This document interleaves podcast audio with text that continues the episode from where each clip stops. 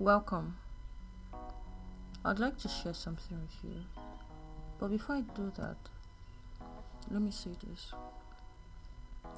Leave now because you might not have the chance to tomorrow. This moment is all that matters. Don't wear yourself out with the thoughts of tomorrow. So, six days ago,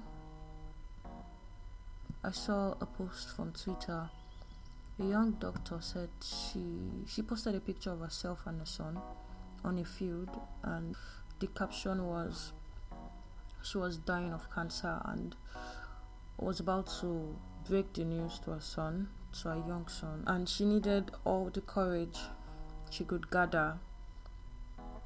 Many people made suggestions gave comments but a tweet from ryan Ramstack, I, another form, She Blinded Me with Zens caught my attention.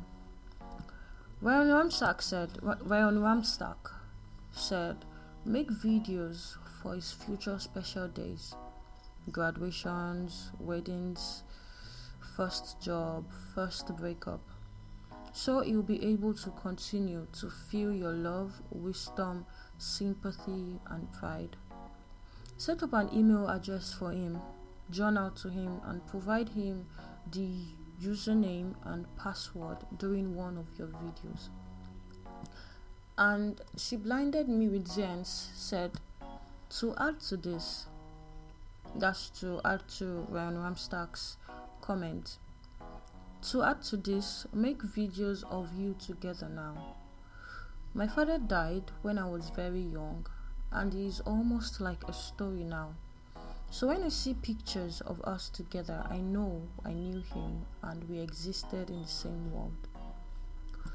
This got to me because I wish I had pictures of myself and dad. I wish I had videos of him telling me how much he believed in me, telling me um, of videos where he was trying to cheer me up while I was going through tough times in life. Or maybe when he said something about my heartbreak, you know, of just really caring things from him. They would have given me the assurance that my dad loved me and that although he's not here with me presently, like physically, he's still there for me, you know, and that he's a part of my life you know, while he had the chance to, of course. I lost my dad when I was 12 years old. People keep telling me that he that he cherished me, he loved me, uh, blah blah blah. but really, these things I don't get to believe these things because I can't remember a time my dad told me he loved me. You get I remember a few days before he died, he called me. I was in school.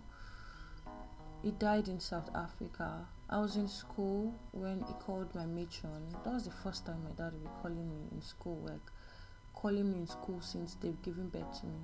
Since I always attended boarding school, you get so that was like the first time I was speak my phone. My dad tried to reach me in school ever happened. That's like the first time. So that was on Sunday. He called me. He called my matron, and I was very like immediately he called. I knew it was my dad. I don't know why I knew it was my dad, but I just knew it was my dad.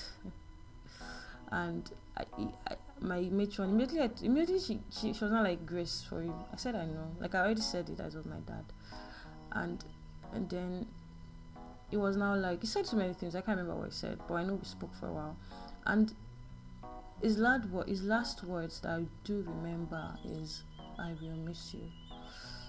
And I, I'm, I mean, I was 12 then. I didn't know what he meant was, "Omomi motifeku." do you get? I didn't know that was what he meant. I'm sure at that moment he would be wishing he had done certain things for us at that moment. I'm sure you'll be wishing it was it, it was not it, it was there for me at points in my life. I, I don't think my daddy ever went to my school, like for my graduation or something. I don't think my dad ever did that. I, I, so I'm sure at that moment he'll be wishing he had taken me. He promised me to take me to a beach. So I'm sure at that moment he would have been wishing he had taken me to the beach. I'm sure he would have probably had wished he had written me his own book of proverbs saying my daughter this is what you should do my daughter i understand this is what you're going through my daughter this is it this is it this is it we're, we're all worried about tomorrow instead of living at the moment instead of enjoying the moment while he was alive i hardly saw him he was a banker who came on when we were probably asleep you get so if I was not in boarding house, I was at home. But even when I was at home, I didn't really get to see him so much because he was working. But when he lost his job, he opened a bookstore. During those periods, I do remember how. Um, I remember one particular event that happened, and I think he bought uh, my brother has a guitar i think my dad bought it for him so i was playing a song for my dad my dad was like if i could play a song if he gave me a song to play so that if i got the song he was going to buy me seven up. My favorite drink then was seven up. He was going to buy me seven up and i played it and i mean like i played it and he bought me seven up. And I wish I had moments like that with my dad, or maybe moments when I was crying and my dad was like, just Grace, you'll be fine. I understand what you're going through. But I didn't have all this opportunity with my dad. You get so you see why we need to leave now and stop hurrying. We need to calm down and stop hurrying hurrying about what next to do. Some of us we are so carried away by by activities that we leave those we care about, that we leave behind those we care about. We see our friends upload something on their status, for example, they're like, I'm down. And sometimes we just feel like, you'll be fine, Joe. Give it time. How about you slide into his DM and ask what's up? How about you slide into his DM and just cheer him up? Or how about you just pull up in his house and show him how much you care about him? Even if you go there and all you'll be doing is making funny videos, even if you don't know what to say, your presence alone will mean a lot to them. But because we are so worried about activities we need to go to the bank by by two o'clock we need to do this but the truth is either you do it or all those things will continue those issues will always be there see the problem would always be there so but you see that person you are ignoring that you are not that you are you, you, but, but you see that person would not always be there. You will not always be there. You are not going to live forever. So tomorrow, tomorrow will come. Would not, would not give you any warning that um, I will not be coming. Oh. You know, go follow me. Go tomorrow when I come. You know, go follow me when I come. Tomorrow will tell you that. So why don't you just enjoy the moment? If you think, if you feel that you need to visit a place, go there. If you feel that you need to take a healing course, do it. If you feel that whatever it is that you need, that you feel like you need to do, just do it. Do it now.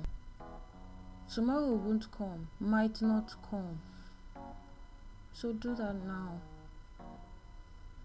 You know? That's really all I have to say. Plant little seeds everywhere you go to in the hearts of people so that when you go, they would remind you by, they would remember you by something. You know, what you do by your act, by your words, by your sympathy, by your love, by your wisdom, by your humor. Some people lack humor. But really, just let's leave now.